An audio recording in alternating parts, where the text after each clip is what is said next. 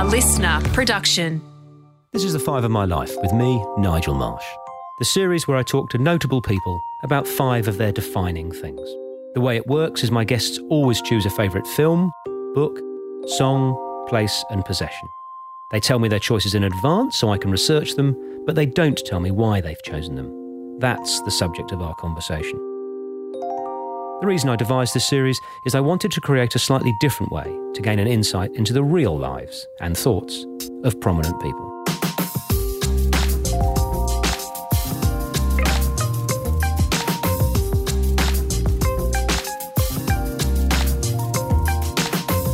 Bronnie's writing on living a regret free life is truly transformative. Her work has had a profound impact on me after I read her book, The Top Five Regrets of the Dying. I was so honoured to have this heartfelt conversation given her famous aversion to doing personal interviews. So, Bronnie, welcome to Five of My Life. Thank you, Nigel. It's a delight to be here. Now, I know you are uh, a very private person. So, the question I wanted to start with is how was it deciding on five areas of your life to talk about? Was that difficult, or were you just thrilled that I wasn't going to ask you about the five regrets all the time? Certainly the latter. Um, I'm looking forward to a conversation that isn't about the five regrets. But I am a really private person in my everyday life and day to day life. But I've written very two very personal memoirs, The Top Five Regrets of the Dying, and then my third book, Bloom, is a second memoir, which I certainly never saw coming. And so I'm sort of used to sharing aspects of myself, but I was exposed to fame at a really young age when I was a kid through my father's music career. And I think because of that, I realized fame is not real. And and I guarded my privacy the whole way through my growth, the growth of my career. So I've been able to manage it where my neighbours don't even know what my job is, and uh, we've lived next door for six years, and we help each other out and everything else, and you know all those sort of things. I, I manage my privacy, but at the same time, I'm happy to share these five because they're they have beautiful stories that go with them. So hopefully that will will be nice for the listeners. Well, we are honoured to have you on. And it, as traditional uh, on Five My Life, we start with your film. And your choice is the best thing to come out of Sweden since ABBA. You've chosen the 2004 Oscar nominated As It Is in Heaven. Oh, so glad you chose that because it gave me an excuse to re watch it. Uh, but why did you choose it? I loved the range of characters within the village, and they were portrayed incredibly well especially I loved the music, just the power of music in, in connection and bringing people together. I also loved that the ending was so bittersweet because there was such joy and it was it was heart opening and the characters were just delightful. There were even the most broken of them you could feel sorry for.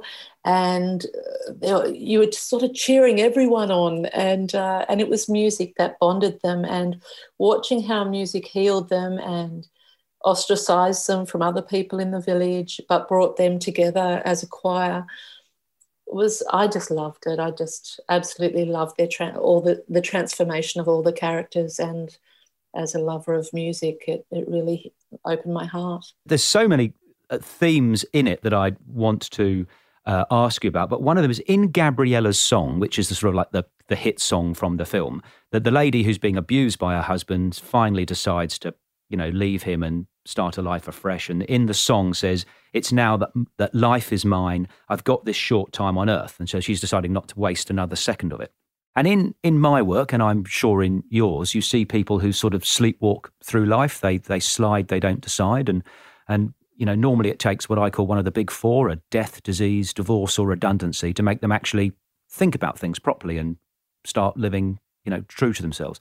Uh, uh, how do we help people come to that realization without something catastrophic happening to them? Mm, I would say 70% of people live that way in my in my observations, but I I think we do it by example because if our example doesn't help them, then they've got to get the wake up call of the other four things.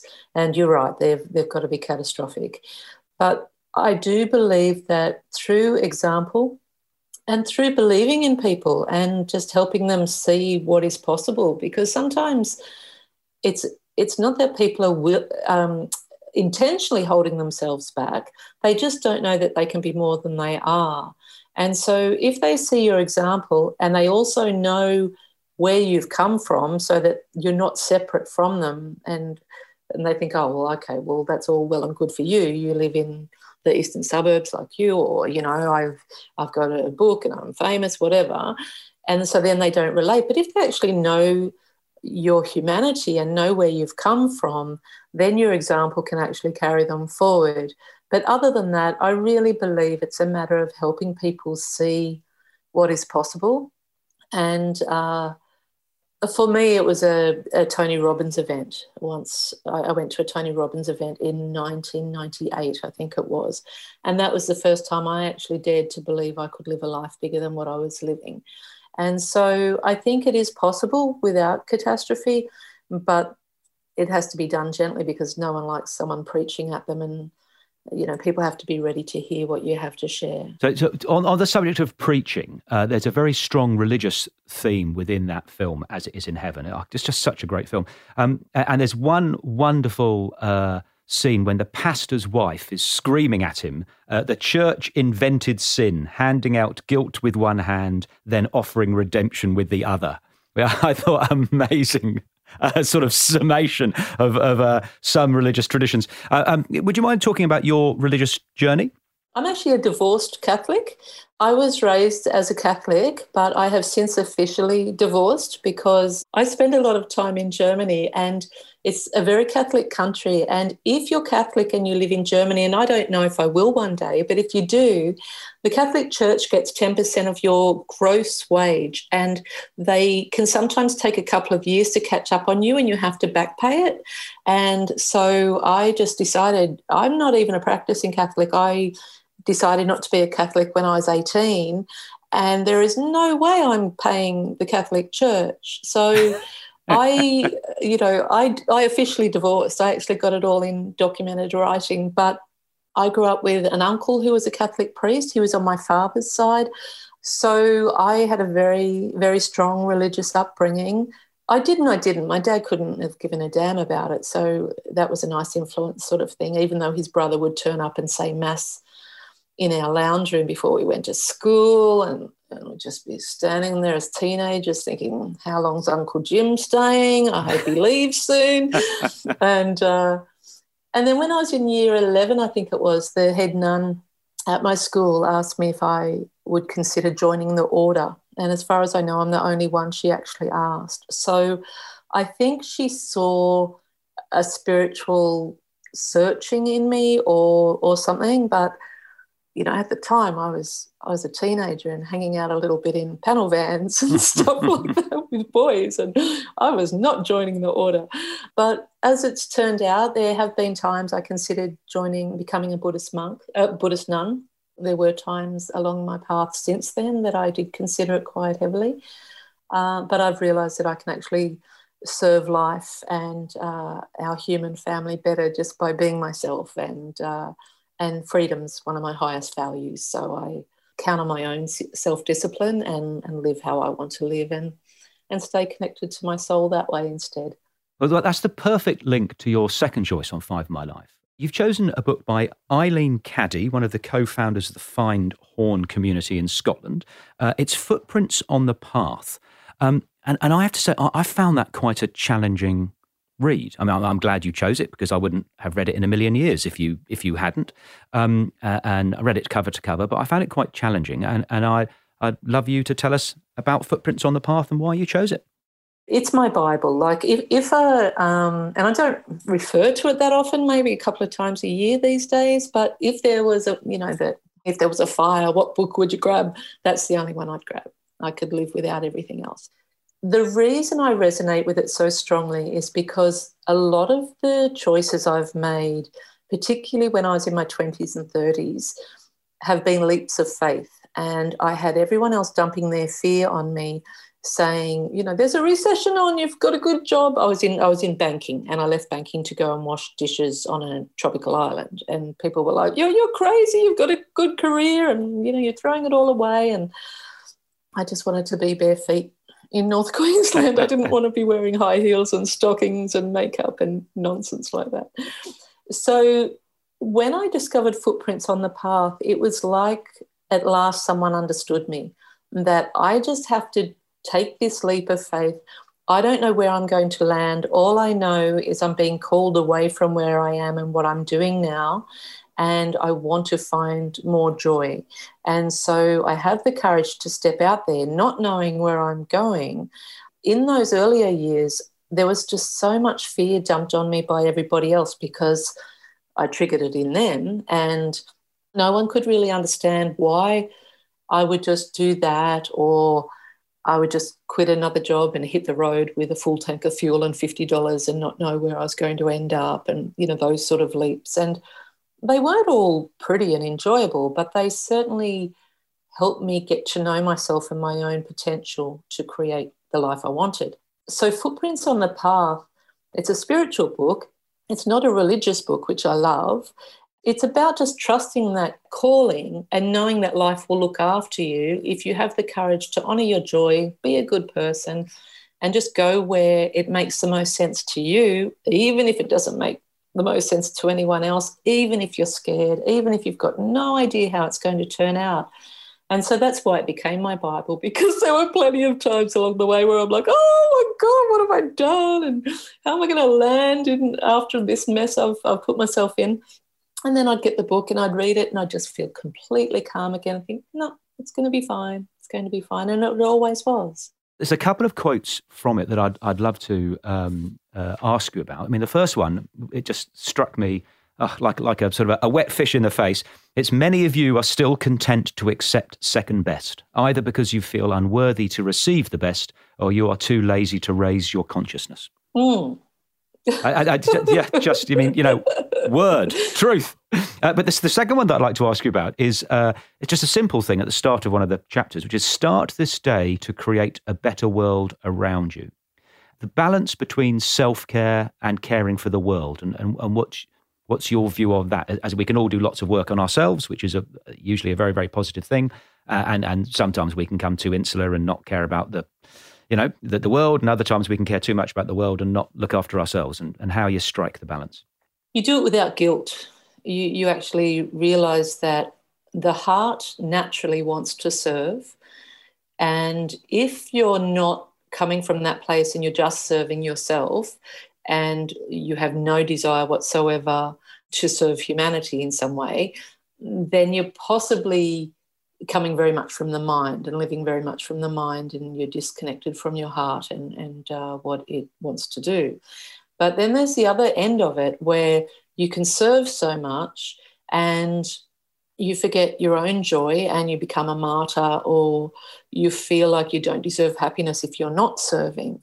And there is a balance. And I think it comes down to realizing that you are as equally worthy as everyone else you want to serve and that your joy is equally as important as everyone else you're serving.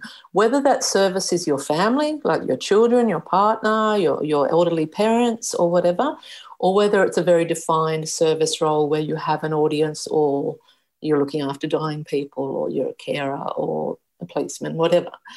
It's realizing that you are as equally as important as everyone else and so finding that balance is realizing that, okay, I'm, I'm actually allowed to be happy and do things I like that don't actually have an agenda to serve humanity. They may not even have an agenda to serve yourself other than with enjoyment, just to have, have some fun, because that's the more you give yourself permission to enjoy your life, the better you show up for life anyway and, and for serving others.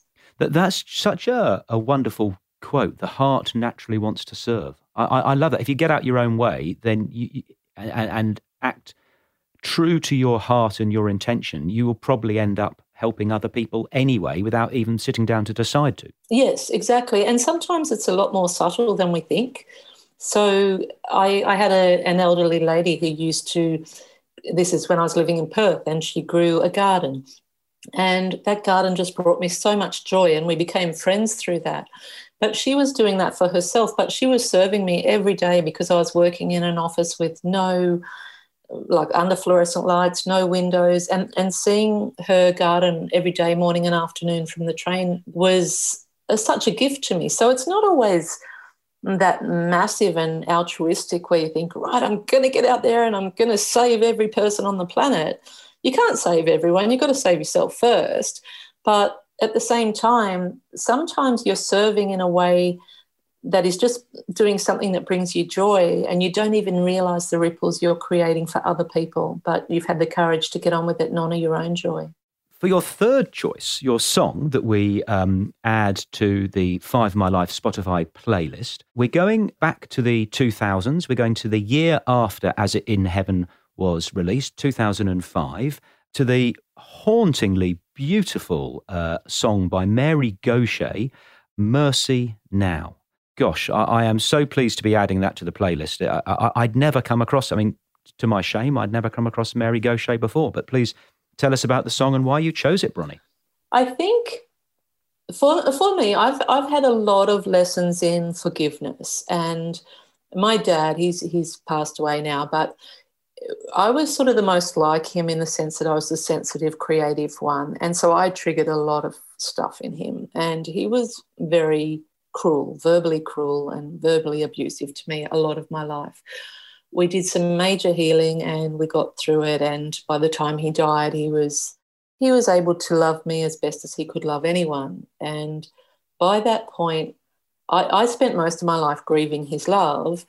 But by the time he could love me, I didn't actually need his love. And so I was just happy for him that he'd reached a place to to actually be able to love and and you know say that he was proud of me or whatever. Because by then i was sort of thinking well at least he's i, I was proud of him. I, I, wasn't sort of hanging by that anymore because he was just human a very broken human a very sensitive lovely beautiful human. But but in his brokenness it wasn't always delivered with with the positive traits that he did have in him so forgiveness was a really big part of my my journey and the way I healed my relationship with my dad was through compassion.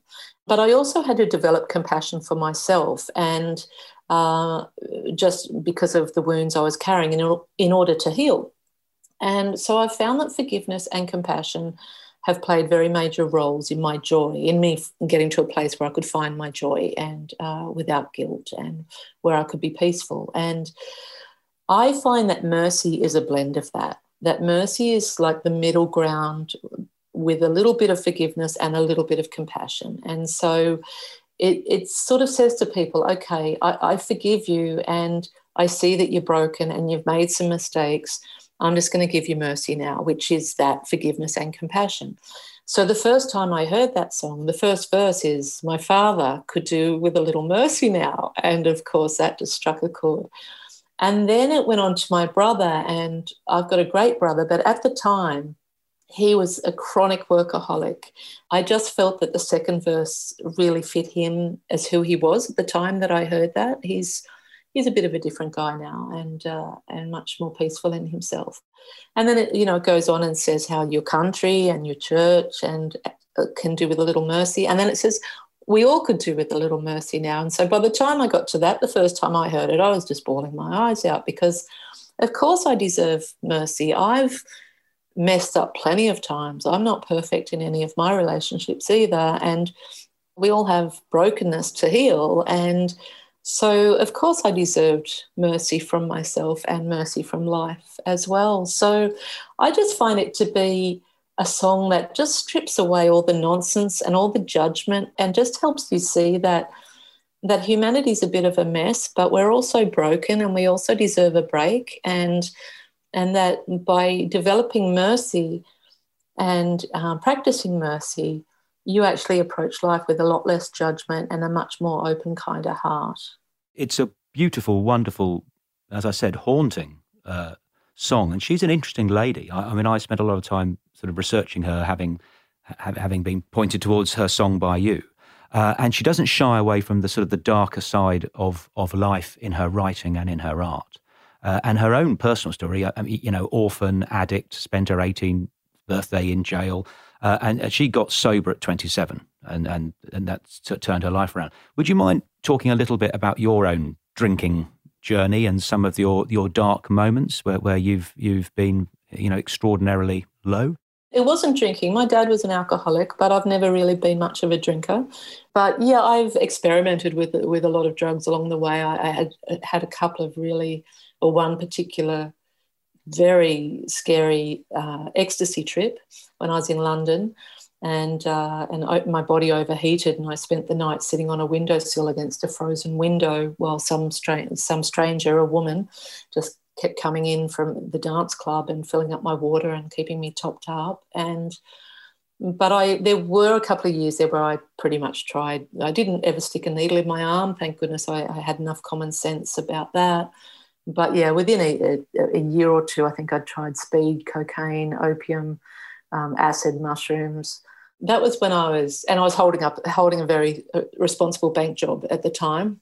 I was about 23 or 24 or so. I'd just left my first marriage. And so I'd never, um, I'd never really been free as an adult. So I just went a bit crazy.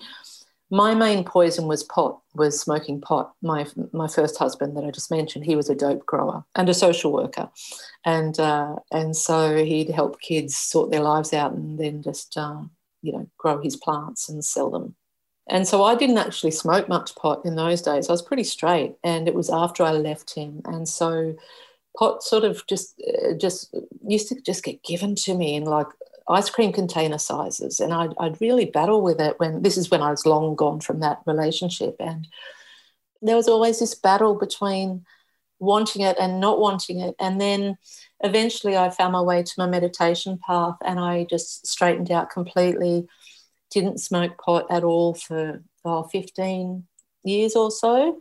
But interestingly enough, now I don't smoke, I don't get stoned, but I take medicinal cannabis because I live in chronic pain now. I have rheumatoid arthritis. And so recently, in the last six months, medicinal cannabis has come into my life. And so it's the same plant, but I take it about a quarter of what the doctor prescribed because I really like being straight.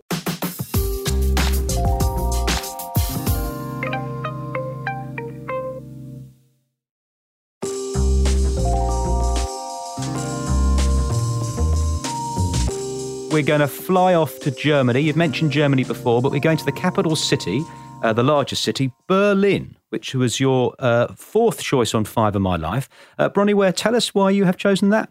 Oh, I just love Berlin, and I I love who I am in Berlin.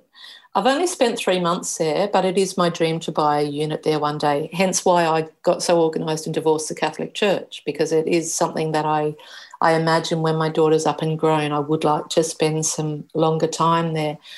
I found it was a little bit like New York in the sense that anything goes, but I love the European feel of that anything goes.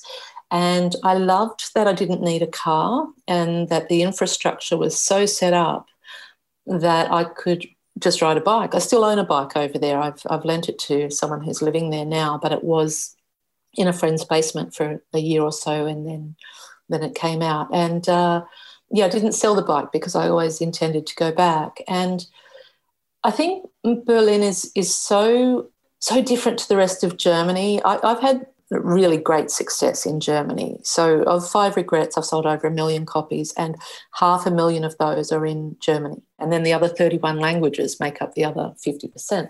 And the film from Five Regrets, there's a movie being made.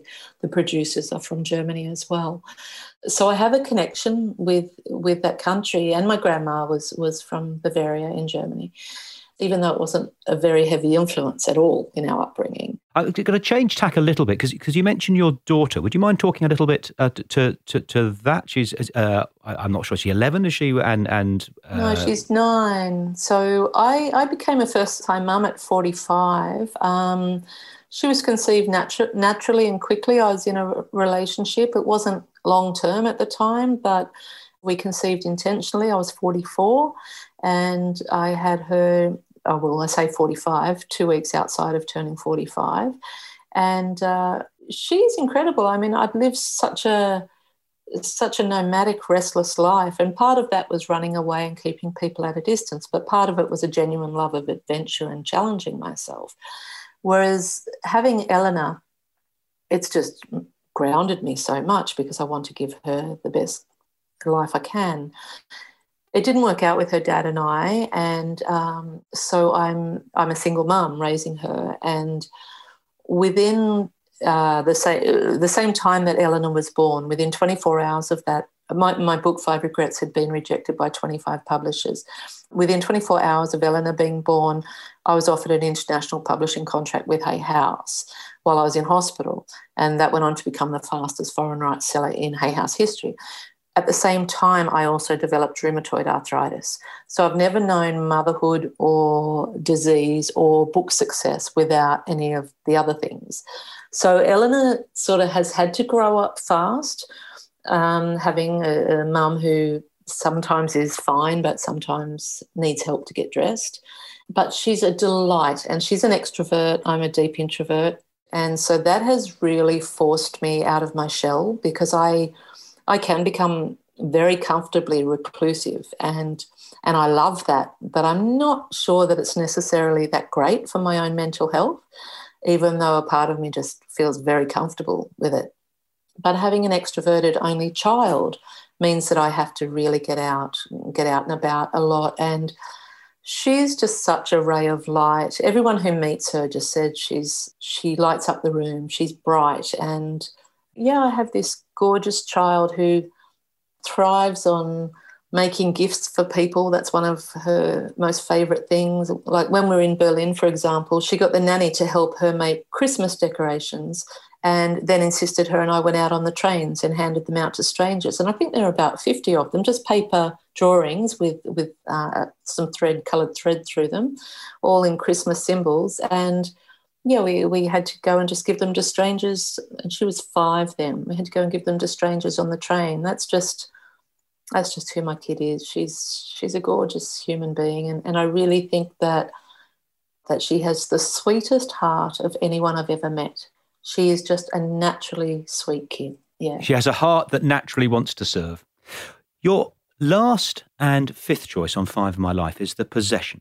And you have chosen your guitar. Could you describe it to us and tell us why, Bronnie? Okay, so it's a Martin C16, which is a small bodied Martin guitar. Dad was the first lead guitarist in Australia, and he was also a country music historian. He used to have a radio show called Pat Ware's Old Time Country Corner. I wrote my first song when I was 35. I was trying to get a, a book of nature photos and quotes published, and it, after three years of rejection letters with that, I picked up the guitar and wrote my first song. And so I sort of ventured down the singer songwriter path then. And it was very confrontational for me. I wasn't a drinker. I couldn't knock back a quick vodka. I was very introverted and reclusive. But it healed me a lot having to go onto a stage. I did all the singer songwriter nights around Sydney and Melbourne. And then I started getting into some folk festivals, which was an audience more attuned to my gentle songs. And I think initially I wanted to be a good guitarist to prove my dad wrong or something because he wasn't very encouraging at all to start with. But music actually became a huge part of my joy. And I bought that guitar when someone said to me, like, I, I'd said, I'll get a better guitar when I'm a better player. And this guy, I can't remember even who it was, but someone at a singer songwriter night said, You'll become a better guitarist when you buy a better guitar. You rise, you rise up to that. And that's what happened. And I became a really good I just loved finger picking and playing, and, and music actually became very healing. And when I left palliative care, I created a songwriting program in a women's jail and I taught songwriting there. So that was, you know, a, a lovely extension of, of my, my life experiences that I didn't foresee. But then when Eleanor was born, I got rheumatoid arthritis, and now my fingers don't bend and I can't play my guitar. And so I've sort of lived with the grief of that for nine years now. And I had this contraption called Cordelia made by this guy in Ireland who couldn't work out for him, he couldn't hold chords. He just couldn't get his, his coordination together. So he made this machine that you stick on the end of your guitar and you and it holds down chords and that you're limited to the five chords that he put on it, but you hold this lever and it pushes the hammers into the strings on the neck in the right position. But even like holding that down can be really painful on my wrists. So I can generally only play about one or two songs at a time anyway because of pain. But it brought music back into my life. And I feel like my journey with the guitar is not finished yet. Maybe it's just a denial and a, an inability to accept that I can never play again. I, but I, I do go through grief where I think, okay, this could be it. But any times I've packed away the guitar and thought, there's no point leaving it out, at some point it calls back and comes out again. And so it's just my favorite possession because it there's so much of me involved in it in how it healed me but now how it challenges me that it i can't play it but it beckons me and yeah it would be the the, the thing i'd grab with with that book if i could only grab one possession I've been listening to lots of your music in preparation for this conversation, and you wrote somewhere that, that your favourite song is Let It Come Through. And one of the lines from one of the lyrics from, from that song is just deal with the first step, the rest will be revealed. Uh, and I love that note. How I express it to the long suffering Mrs. Marsh is it's the car headlights philosophy. It is, you, you know, you, you haven't got to go up the whole bloody staircase. Just take the first step and then maybe take the next step. And guess what? You end up at the top of the staircase, but you didn't have the whole plan sorted at the start. Uh, and I, I, just love that sentiment. In that, A, it's a brilliant song, but B, I think it's a lovely sentiment. Thank you, Nigel. Well, that's how I live my life. I, I think that if if we dare to not know every step of the way, we leave some space for life to help us. And instead of getting a goal taking hundred steps, it may only take 53 or something because life just says, oh, yeah, okay, you can do it that way, but here, I'll introduce you to the right person and that'll give you a shortcut. And that way it leaves a lot of room for beautiful, positive surprise and, and rewards that you don't see coming. One of my core beliefs is that today only has value because tomorrow is uncertain. If I could have laid out to you as an 18 year old everything that was going to happen to you, it would suck all the joy out of it. It's the fact that you don't know. If I could tell you now what's going to happen in the next 30 years in your life, I would just be ruining it for you. I, I, I don't want to know. I want to make, you know, make it up as I go. And on which point I, I have to quote you to you because I, have read your books in preparation of this, and, and okay. there was one that uh, before we get to the sixth question, there's one that I just wanted to read to you because power to your elbow, Bronnie Ware. What an angel you are! What a gift to the world you are. You wrote in one of your books, "Life doesn't owe you anything. Neither does anyone else. Only you owe yourself. So the best way to make the most of life is to appreciate the gift of it and choose not to be a victim. Beautiful. Thank you. You are a legend. Thank you. At which point, uh, uh, stop your crying and tell me uh, who is your uh, uh, guest that you would like to hear next on Five of My Life, Bronnie? Shane Howard, the legendary singer, Australian singer songwriter. Uh, a lot of mainstream people would know him as as the main singer for Goanna, who um, had big hits in the 80s. But Shane is so much more than that, and he has spent his life bridging the gap between Aboriginal Australia and, and white Australia. He's also campaigned for environmental concerns and got the horse racing off the local beaches and things like that. But he's just a gorgeous hearted person. And I, I guess I respect him because he was being an activist in his own way at a time I would never have had, no one was, and, and it would have taken a lot of courage. I find him to be a very gentle person, um, very gentle and wise, and yet the legacy that he will leave behind one day is is massive, and the work that he continues to do is is massive. So I've met Shane a few times and, and I absolutely love him, but I don't know him super well. And I would be really curious what he would choose for the five because you ask great questions, Nigel, and you do your research. And yeah, I think I'd just love to know what this legendary man would choose and and because he's got so much wisdom to share and I, I have great respect for him. What a wonderful nomination. I, I, I have taken so much from this conversation. The thing, I, I mean, mercy is the middle ground between forgiveness and compassion. We need to sometimes leave some space for life to help us. Uh, uh it's been an absolute joy researching you and chatting to you. I, I hope all things in your life continue to bring you blessings, Bronnie. Lots of love from Five of My Life, and thank you very much for coming on, honouring the format, and sharing some of your life. It's it's been an absolute pleasure, Nigel. Thank you so much.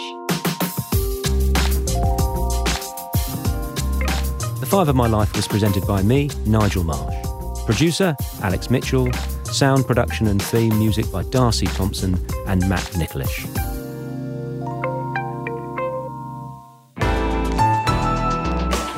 Listener.